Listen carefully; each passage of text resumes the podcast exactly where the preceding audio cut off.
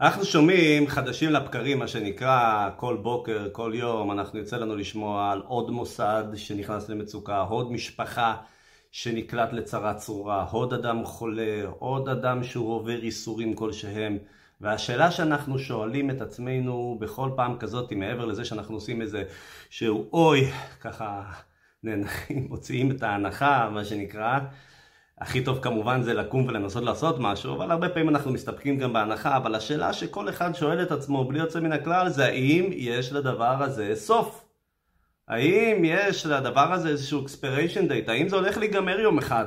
האם או שנגזר לסבול, כמו שאמר לי אחד בשם סבתא שלו, לא מתים כל כך מהר, צריך עוד הרבה מאוד לסבול עד שמתים, כן, חלילה. וזו שאלה שכל אחד שואל את עצמו בווירציה כזו או אחרת.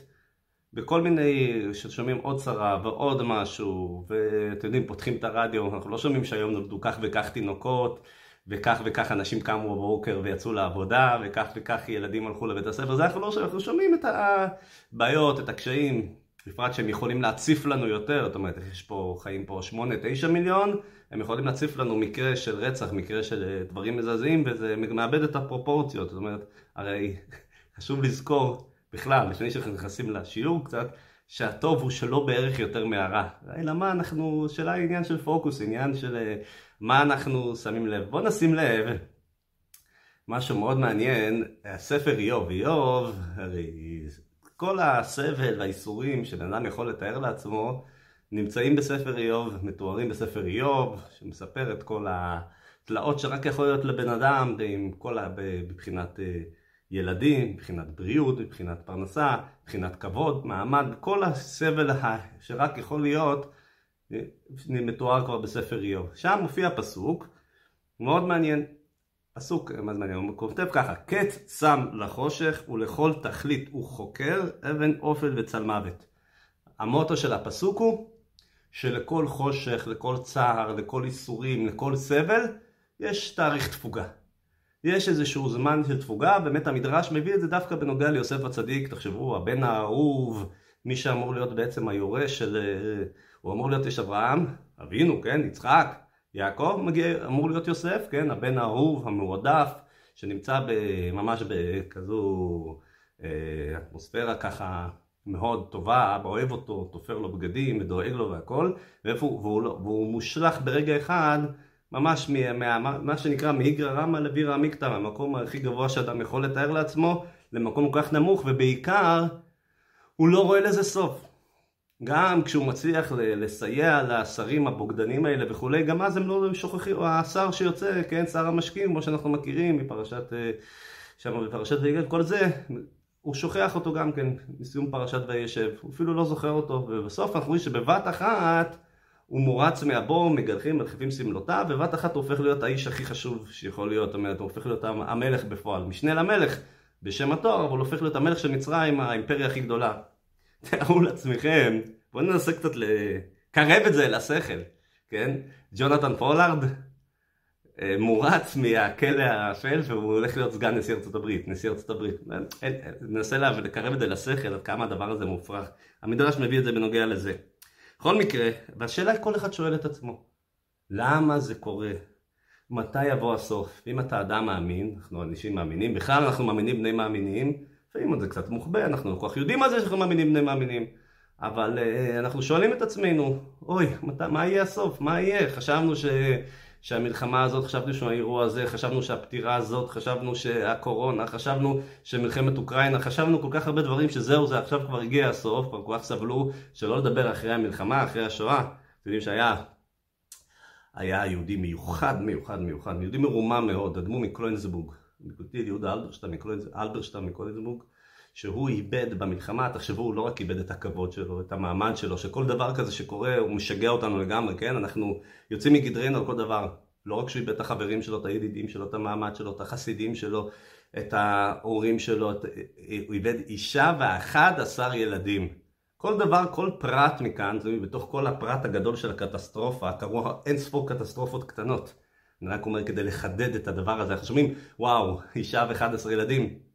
הוא איבד אישה ו-11 ילדים עם כל המשמעות המצמררת של זה. הוא אמר בסיור, שהיום הכי קשה שלו היה לא כל הסבל שם במחנות והרדיפות ולאבד את המשפחה, אלא יום אחרי, אחרי המלחמה, אחרי שחרור המחנות, שהוא גילה שעולם כמנהגו נוהד, שהכל ממשיך. כאילו הוא חשב לעצמו, אם כל כך הרבה סבלנו, זה כדי שיבוא משיח, כדי שכבר יהיה סוף לכל הדבר הזה, ופתאום כאילו הכל חוזר, לא, לא, לא רואים איפה אנחנו התקדמנו. כמובן שהתקדמנו, כן, אבל אפשר להבין את זה מאוד, זה גם ככה מעין זה, כן, כשהקורונה יצאה, מה, מה, מה קרה לנו, העולם נהיינו יותר עדינים, נהיינו יותר טובים? מסתבר שכן, מסתבר שכן, אבל אתם יודעים, בכל זאת, הטייסים של אז איבדו את הפרנסה, אבל הטייסים, אתם יודעים, זה... בכל מקרה, ואנחנו מסתגלים, השאלה שלנו עוד הפעם היא, אנחנו, קשה להסתגל למצב נתון. בדרך כלל אנשים מסתגלים, אתם יודעים, שם ילד באיזשהו מקום הוא מסתגל, אנחנו שמים אותנו באיזשהו מקום, מתרגלים, בסופו של דבר, החיים הם אה, מרגילים אותנו לכל. אבל אתה שומע כל כך הרבה סיפורים, כל כך הרבה אנשים שנמצאים במצב טוב, שאתה אומר לעצמך בוא'נה הם מסודרים כלכלית, מסודרים משפחתית, מסודרים מכל האפשרויות, ומה? הם נופלים לדיכאון. כן, כל יום ויום מתבררים יותר הנתונים והנתונים של האנשים שנמצאים בדיכאונות, ב, במחלות נפש או דברים כאלה, החברה יותר ויותר מכילה אותם, כן? זה, לא, זה תהליכים שגם כן עוברים, בסוף ייקח כמה שנים בתוכנית הגלותית שזה כבר יהפך להיות סטנדרט, אנשים לא יתביישו בזה, אבל אתה רואה שכאילו אה, אה, אנשים, ואתה אומר לעצמך מה יהיה, מתי ייגמר הסבל, כן? כל אחד נחשף לכל כך הרבה, אני יכול להגיד באופן אישי, כרב של בית חב"ד, כל כך הרבה מקרים מגהים, שאתה אומר לעצמך, אוי, ומה אני עושה? איך, איפה הסוף לזה? איך אני יוצא מזה? איך אנחנו מוצאים את האנשים מזה? זה בדיוק כל כך מתאים לתשעת הימים, ימים כל כך אה, לא נעימים, ימים מלאים ב... לאורך כל ההיסטוריה היהודית, השבוע הזה, התשעה הימים האלה היו ידועים כמתנקזים בהם כל כך הרבה דברים עצובים, כל כך הרבה דברים לא נעימים. אבל אנחנו רוצים להגיע לנימה אופטימית, כי, כי בשביל בשביל להיכנס לדכדוך ולדאבון נפש לא צריך את השיעור של... לא צריך את השיעור. דרך אגב, זו הזדמנות להגיד שכבר אפשר לראות פרסומת קצרה. אפשר למצוא בכל האפליקציות של הפודקאסטים של בספוטיפיי וכל האפליקציות, רק להקיש את השם הרב אלקנה גודמן ואתם אה, תוכלו, נוכל ללמוד ביחד. אנחנו לומדים ביחד, כן? לומדים עם, אה, ברוך השם, עם הרבה מאוד אנשים שלומדים ביחד, מתגברים ביחד, זה נותן הרבה כוח. כל אחד נכנס ומשתף ומעביר הלאה את הרעיונות ואת הפנינים ונותן לייק, שיתוף, תגובה, משתתף בסוטיפיי, זה נותן לנו, יודעים שאנחנו ביחד מצטרפים, ביחד אנחנו יכולים להתמודד מול כל המצבים האלה. אז בוא נגיד ככה, המדרש אומר ככה, המדרש אומר, מסביר את זה ככה, כתוב זמן נתן לעולם כמה שנים יעשה באפלה. אתם יודעים שהעולם היה אלפיים שנה באפלה עד שהגיע אברהם. העולם היה באפלה, אנשים עבדו פס... עובדי פסילים, אנשים היו במבול, אנשים עברו, עולם היה בחושך עד שהגיע אברהם והאבוקה שלו נדלקה עד לביאת המשיח, כן? יש לנו נקודה של אור בעולם. אבל יש כלל בסיס, כלל אצבע, כלל שהוא, הוא, איתו, איתו, אנחנו, איתו אנחנו יכולים ל, ל, להבין את הכל. כל זמן שיצר יצר הרע בעולם, אומר, אופל וצלמוות בעולם. זאת אומרת, היצר הרע הוא המקור לכל הדברים הגרועים, הלא נעימים, הצער, הכאב, הייסורים, הגאווה, האגו, התאווה של הכבוד, התאווה של השליטה, וכמובן המוות, המחלות, כל דבר יש לו שורש, הכל מגיע מאותו יצר הרע שאתם יודעים, הוא עבר אבולוציה, כן? הוא בהתחלה היה נקרא הנחש הקדמוני, אחר כך יצר הרע, וחסידים מסבירים שאיזה שינויים הוא עבר במשך הדורות, עד שהיום היצר הרע מתלבש במילה אני, האגו. שם הוא מתלבש, שם הכל מתחיל, שם הכל נגמר, אבל כל הרע, זה אומר שברגע שנעקר יצר הרע מן העולם, אומר המדרש, אין אופל וצלמוות בעולם. נשמע, נשמע פנטסטי, כן? נשמע משהו משהו, זה מה שאומר. עכשיו, החושך הרוחני ששורר בעולם, הוא יבוא לקיצור בסופו של דבר. מגיע עת מיוחדת, רוח אטומה האוויר מן הארץ, כמו שאנחנו אומרים בזמן שריפת הפתיתים לשרפת חמץ, אנחנו מדברים על רוח אטומה אוויר מן הארץ, חושך והרע כבר לא יתקיימו, זה יבוא כשהיצר הרע יתבטל, יש מדרשים שכתוב, איכשהו כביכול הקדוש ברוך הוא שוחט את מלאך המוות ונגמר הרע בעולם, אותו יצר שהוא מסית, הוא מדיח את האדם לדברים לא רצויים, הוא גורם לו כל הזמן להתנהגויות בלתי, בלתי רצויות, בלתי נאמנות, בלתי נאותות, היצר הרע הוא המקור כמו שאמרנו של החושך של הרע בעולם, ובלעדיו הכל יהיה טוב. הכל יהיה טוב, כמו שהיה כשמחך יצריך בגן עדן מקדם, הכל יהיה מצוין, הכל יהיה בלי שום הפרעות, בלי שום בעיות, נוכל לעבוד את השם, תוך שמחה וטוב לבב, לקיים חיי משפחה, חיי זוגיות, חיי פרנס, הכל הכל הכל יהיה מצוין. אבל אם אנחנו נסתכל, ב... יש פה שאלה מעניינת. כשאנחנו קצת יותר מסתכלים בפירוש הזה, את המאמר הזה, הרבי אמר אותו בשנת תשכ"ד, 964, והוא יצא בשנת, הוא הגיע אותו, הכין אותו, היה חסיד מאוד מופלא, שהיום זה היום האזכרה השני שלו, קראו לו רבי יואל כהן, הוא היה החוזר של הרבי, היה לו כישרון פנומלי, בלתי, בלתי, בלתי ניתן להבנה, שיכל לחזור על כל ה... ה ההתוועדויות הארוכות והמלאות התוכן של הרבי, היום זה לפני שנתיים הוא נפטר ביום הזה, ו' מנחם אב, והוא הצליח לשחזר את כל זה, לא היה הרבי אומר זה שבת, לא היה הקלטות, הוא הצליח לשחזר את כל המאמר הזה ולהכין אותו, והרבי הכין אותו, והגיע בו והוסיף בו גם רעיונות מאוד נפלאות שיכולים לתת לנו גם היום, 32 שנה אחרי זה, לתת לנו אה, מבט חדש, מבט אחר לגמרי, תפיסה מחודשת על כל המציאות של הרע, על כל איך דוחים את הרע ועל כל הדברים האלה. אז ככה, אז הוא מסביר ככה, הוא פותח בשאלה. השאלה היא, אה, השאלה היא כזאת, אם אנחנו נסתכל אנחנו נראה שיש כאן משהו לא ברור, כתוב קץ שם לחושך. מה זאת אומרת קץ שם לחושך? כאילו הקדוש ברוך הוא אומר, הוא מרים את האמברקס, הוא אומר זהו, stop, אנחנו עוצרים, הוא מרים את מערכת הבלמים ועוצר, זהו, עכשיו לא יהיה יותר חושך. נשאלת השאלה, זאת אומרת, מה שאם בלי זה, החושך היה קיים לעולמי עד אם הקדוש ברוך הוא כביכול מת, עושה התערבות יוצאת דופן ועוצר, ונשאלת השאלה, איך יכול להיות שהחושך יש לו מציאות נצחית? הרי כתוב בספר קהלת, כל זמן ועת, יש זמן לעת לכרוב, עת לבכות. זאת אומרת, מלכתחילה כל המציאות הגשמית וגם המציאות הרוחנית נבראה כמשהו מתחלק, כמשהו זמני. אז למה צריך אם כן שכביכול הקדוש ברוך הוא יעשה התערבות מיוחדת? הרי ברור שבסוף החושך הוא לא מציאות אמיתית, בסופו של דבר הוא נעלם, אז העניין הוא כזה. כל מציאות, כמו שאמרנו, היא מוגבלת, כן? כל זמן ועת, לכל חפץ, כל דבר לא משנה, גשמי, רוחני, כל דבר יש לו סוף, אקספיריישן. כשיגיע, אבל, אבל שונה מכך, ככה יהיה הסוף של החושך. כשיגיע הסוף של החושך, זה לא רק שהחושך ייגמר, זה לא רק שהוא ייפסק, זה לא רק שהוא ייעלם מהאופק, המציאות של חושך לא תהיה שייכת. קשה לנו לתאר את זה, קצת קשה לדמיין את זה. שלא, שלא יהיה מלכתחילה, תחשבו, איך היה בבריאת העולם, השמש האירה בלי הפסקה.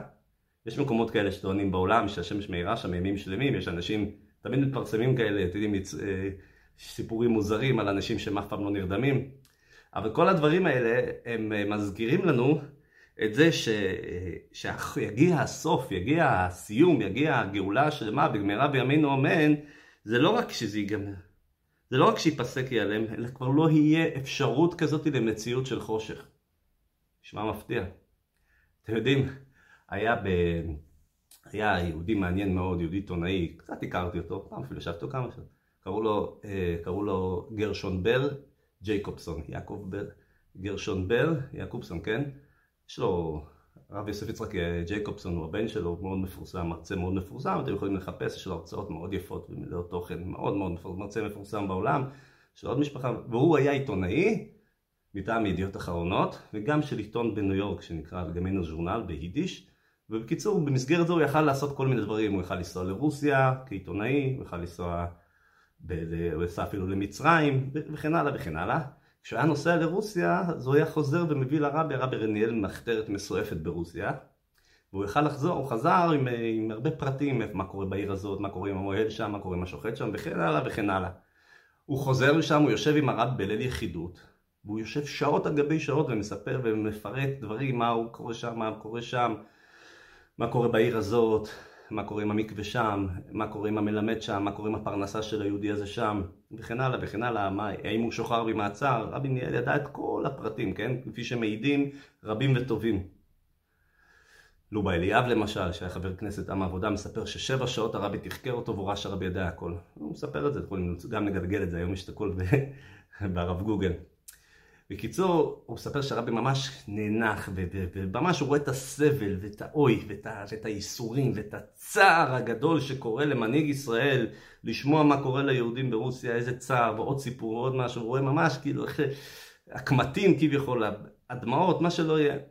עובר כמה שעות, מגיע ככה שעה, ממש לקראת סוף הלילה, מגיע שעה גם מתחיל, הרבי פותח, מזיז את הווילון ואומר, נו, התחיל יום חדש. אומר שהסיפור הזה, זה בעצם הכל, זה, זה, זה הסיפור של הרבי, הרבי כאילו, כל הצער, כל האיסורים, כל הכאב, אבל הנה, זה לא, זה לא משהו נצחי. בסוף מתחיל יום חדש. בסוף האור מאיר, בסוף הנה השמש מאירה עכשיו, הלילה לא נמשך לנצח, הצער, הכאב, האיסורים לא נמשכים לנצח. אז עוד פעם, בוא נחזור לביאור.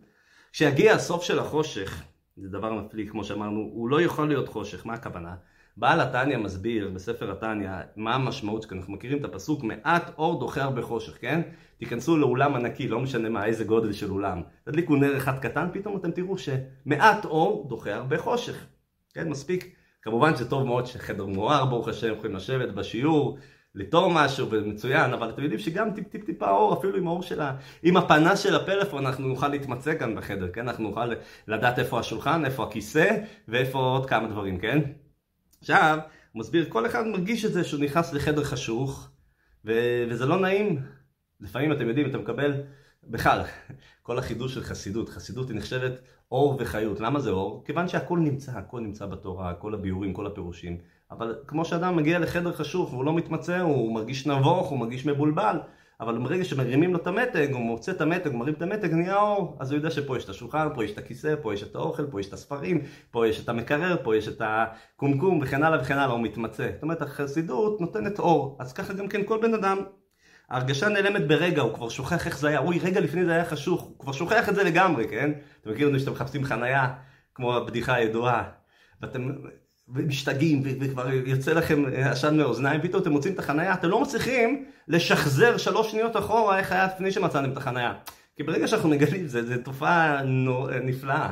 וכל דבר טוב שקורה לנו בחיים, אנחנו ברגע כבר מתרגלים אליו וכבר לא מוקירים אותו, אין לנו, לכן חשוב, הברכות האלה, הנותן לעשך ובינה להבחין אלוה, פוקח עברים, מתיר זורים, תחשבו, תפנימו, קחו כל בוקר ברכה אחת ותחשבו על פוקח עברים, מה היה, אתם יודעים מה, אם לא היה את המשקפיים. איך היינו מסתכלים, אם הקדוש ברוך הוא לא היה עושה את ההמצאה של המשקפיים למי שיש לו קוצר ראייה. לא חשוב, לא חסר, זה באמת לא חסר, כל כך הרבה לא יכולים לזקוף כפופים, מלביש ערומים, סומך נופלים. חשוב, אנחנו פשוט מתרגלים מהר מאוד, מהר מאוד אנחנו מתרגלים שיש לנו ברז במים, ברז ב... שיש לנו מים בברז. מהר מאוד אנחנו מתרגלים. תחשבו, יום אחד, רגע אחד, שעה אחת יש לנו הפסקת מים, אנחנו משתגעים. אז ככה כל דבר, צריך לזכור להודות על הדברים הבסיסיים פעם אחרי פעם. אז עכשיו, אז זה מוסבר ככה. מסביר שההרגשה הזאת נעלמת ביחד. אבל יכול, מה יכול לקרות אחר כך? הפסקת חשמל, מישהו יכבה את המתג, המנורה תישרף, לא חסר מה יכול לקרות, ממילא החושך יחזור חזרה. זאת אומרת, זה לא מבטל את החושך. האור, שאני מדליק נר, מדליק פנס, מדליק מנורה, מה שלא יהיה, אני לא ביטלתי את החושך, דחיתי אותו, דוחה. דחיתי אותו, אבל הנר נכבה, החושך חוזר. אז עדיין אין פה ביטול לגמרי של הרע. אז מסבירים את זה ככה, כמו ההבדל בין נר לשמש. נר, בסוף הוא נכנע, אתם יודעים, הוא מהיר, הוא מדליק, הוא מצוין, אבל עתיד להיפסק, ואז חוזר השם, חוזר החושך. מה שאין כן, האור של השמש, זה אור שמכתחילה, לפי, לפי הערך של אור, זה אור שמאיר לעולם, כן, כמו שאמרנו בסיפור, השמש, בסוף השמש מאירה ונהיה אור יום חדש נהיה. כשהשמש מאירה, אין חושך, לא יכול להיות חושך. לא שייך שיהיה חושך. אם אנחנו נסתכל בת, בטרמינולוגיה רוחנית, בוא נשאיל את המושג הזה, זה תלוי בהאור של האלוקי להיעדר של המציאות של החושך, אז כל זמן שהאור וההשראה האלוקית מאירה, אבל היא גבולית, יש לה גבול. אז יש לנו אור, יש לנו את החסידות, יש לנו את התורה, יש לנו את המצוות, אבל זה עדיין גבולי, עדיין החושך, קשה לדחות את החושך בצורה מושלמת. עדיין אנחנו מפסיקים רגע, החושך חוזר, הנר נכבה, זה דחייה, מה שנקרא, אנחנו בוא נמצא לזה מילים אחרות, זו דחייה טכנית, זו לא דחייה מהותית. לא באמת ביטלנו את החושך, דחינו את החושך, לא ביטלנו אותו. דחינו את התור, דחפנו את הזמן. העברנו את הבעיה כמו שכולנו אוהבים להגיד מחר. אנחנו אוהבים, כן? כולנו אוהבים לדחות, כן? אבל לא קיימנו. אתה תדחה משהו למחר, אז מה? אתם יודעים, בסוף מגיע אחרי פסח הזה, בסוף מגיע אחרי החגים. אחרי החגים, אחרי... בסוף זה מגיע אחרי החגים, כן? כל הדברים האלה בסוף מגיעים. אבל ברגע שמתגלה האור האלוקי בלתי מוגבל, שזה כמו האור של השמש, אנחנו נרגיש, זאת אומרת, אנחנו נרגיש, אנחנו נראה לא את ראובן פה, לא את שמעון. אתה, ש... אתה שומע, אתה, יורם, כן?